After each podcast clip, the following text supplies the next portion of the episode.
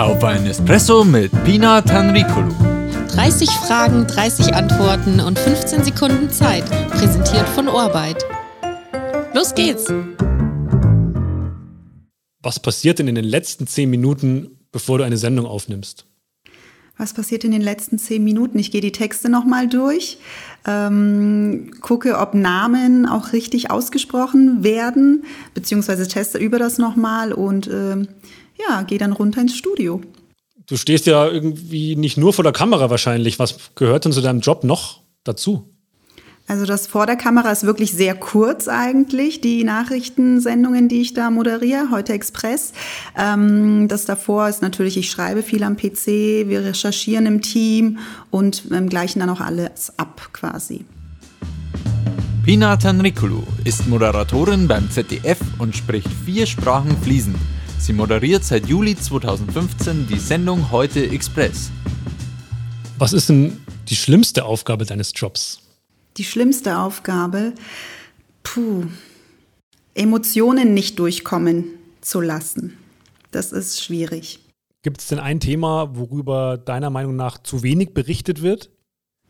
Ja, vielleicht so die Themen, die ähm, im Regionalfernsehen viel mehr gemacht werden. Also so Themen, die auf der Straße liegen. Einfach, dass man viel mehr vor Ort guckt, was passiert vor meiner Haustür und diese Themen ein bisschen aufgreift und versucht auch aufs Nationale. Hast du denn so ein Themenbeispiel, wo du am liebsten selbst nachhaken würdest und der Sache auf den Grund gehen würdest? Also was ich sehr gerne machen würde, wäre eine Reportage ähm, in der Türkei. Ich habe ja auch äh, türkische Wurzeln, wie du weißt. Und da würde mich interessieren, wie die transsexuellen Menschen dort leben, beziehungsweise... Wie schwer ist es für dich, wirklich neutral zu berichten und die eigene Meinung zurückzuhalten, zum Beispiel auch in der Betonung der Stimme? Es ist schwierig, aber ich versuche das wirklich professionell in dem Moment zu sehen und äh, die Neutralität zu wahren. Wobei man vielleicht bei manchen Themen, die einem ja persönlich nahe gehen, vielleicht doch so ein bisschen das in der Stimme hören könnte oder in den Augen.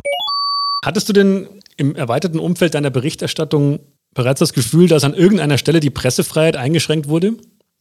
Hatte ich tatsächlich nicht, nein. Also ich hatte jetzt noch nie einen Fall, wo mir gesagt wurde, das darfst du so nicht schreiben, beziehungsweise, also sofern es noch neutral ist, ne? Sofern nicht jetzt meine eigene Meinung da total mit drin ist. Aber ich hatte das persönlich noch nicht. Gibt es Themen, die in Deutschland zensiert werden?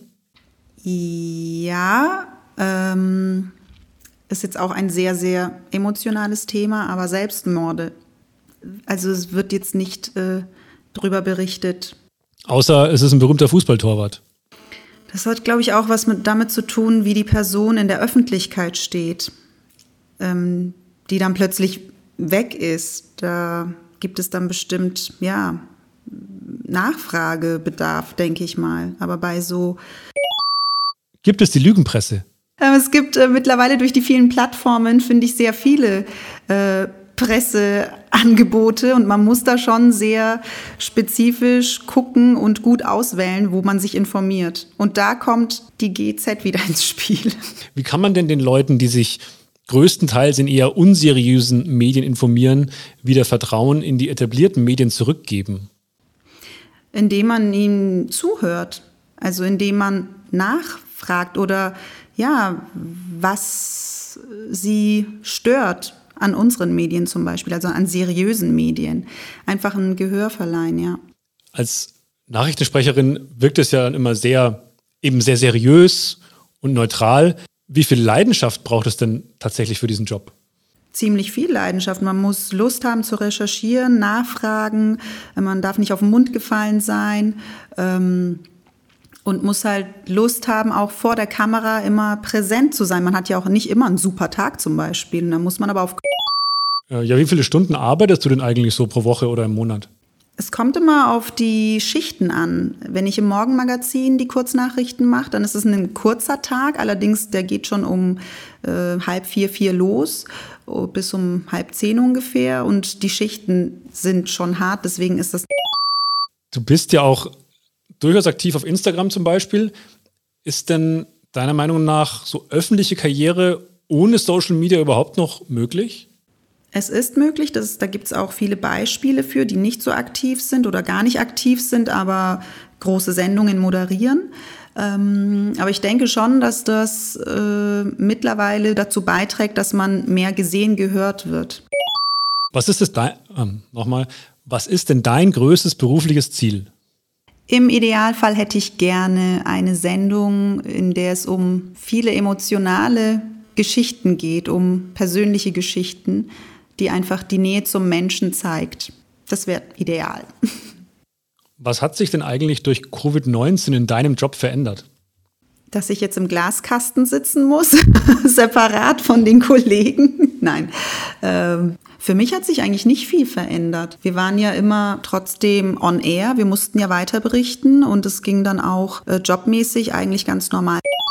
In meinem Umfeld höre ich immer mal wieder, dass die Leute sagen, um als Moderatorin erfolgreich zu sein, muss man gut aussehen. Was sagst du denn dazu? Du siehst mich gerade ungeschminkt. Ich finde, man muss ähm, da sein, also man muss diesen wachen Blick einfach haben in dem Moment und funktionieren. Und gutes Aussehen, da sorgt ja auch die Maske dafür. Gibt es denn eine Entscheidung in deinem Leben, die du am liebsten rückgängig machen würdest und welche wäre das?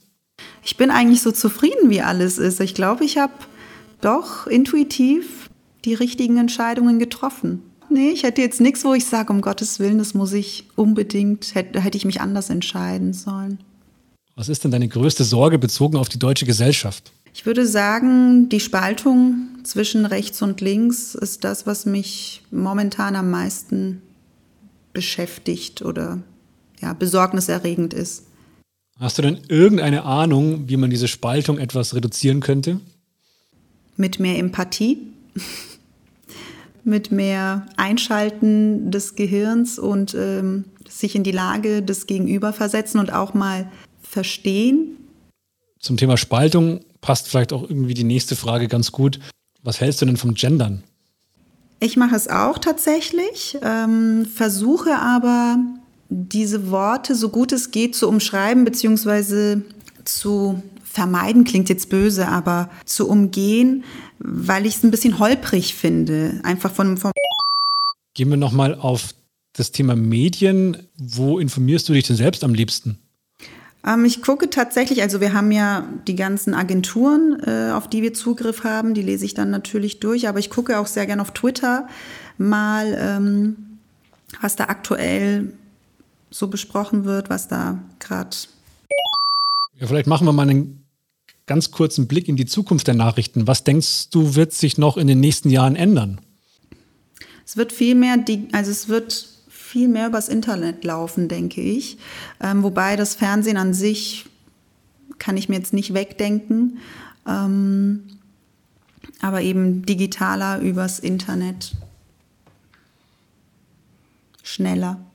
Du hast ja vorhin schon Twitter angesprochen und da komme ich über Umwege zur nächsten Frage und zwar, was können wir von Donald Trump lernen? Wie die, P- Entschuldigung.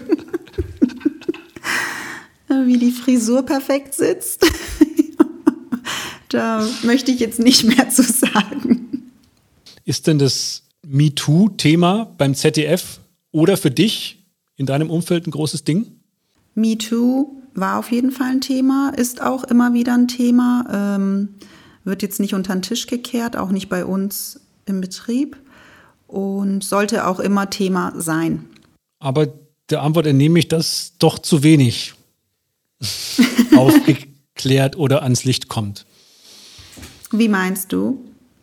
Dass es vielleicht die Betroffenen selbst nicht so sehr äußern womöglich oder dass es ja dann doch einfach so ein bisschen öffentlich abgetan wird? Die Betroffenen haben vermutlich Angst, dass sie nicht ernst genommen werden, dass es heißt, man übertreibt und ähm, schämen sich für etwas, wofür sie eigentlich gar nichts können. Und das ist natürlich gefährlich. dreißig Fragen, dreißig Antworten und fünfzehn Sekunden Zeit. Präsentiert von Orbeit.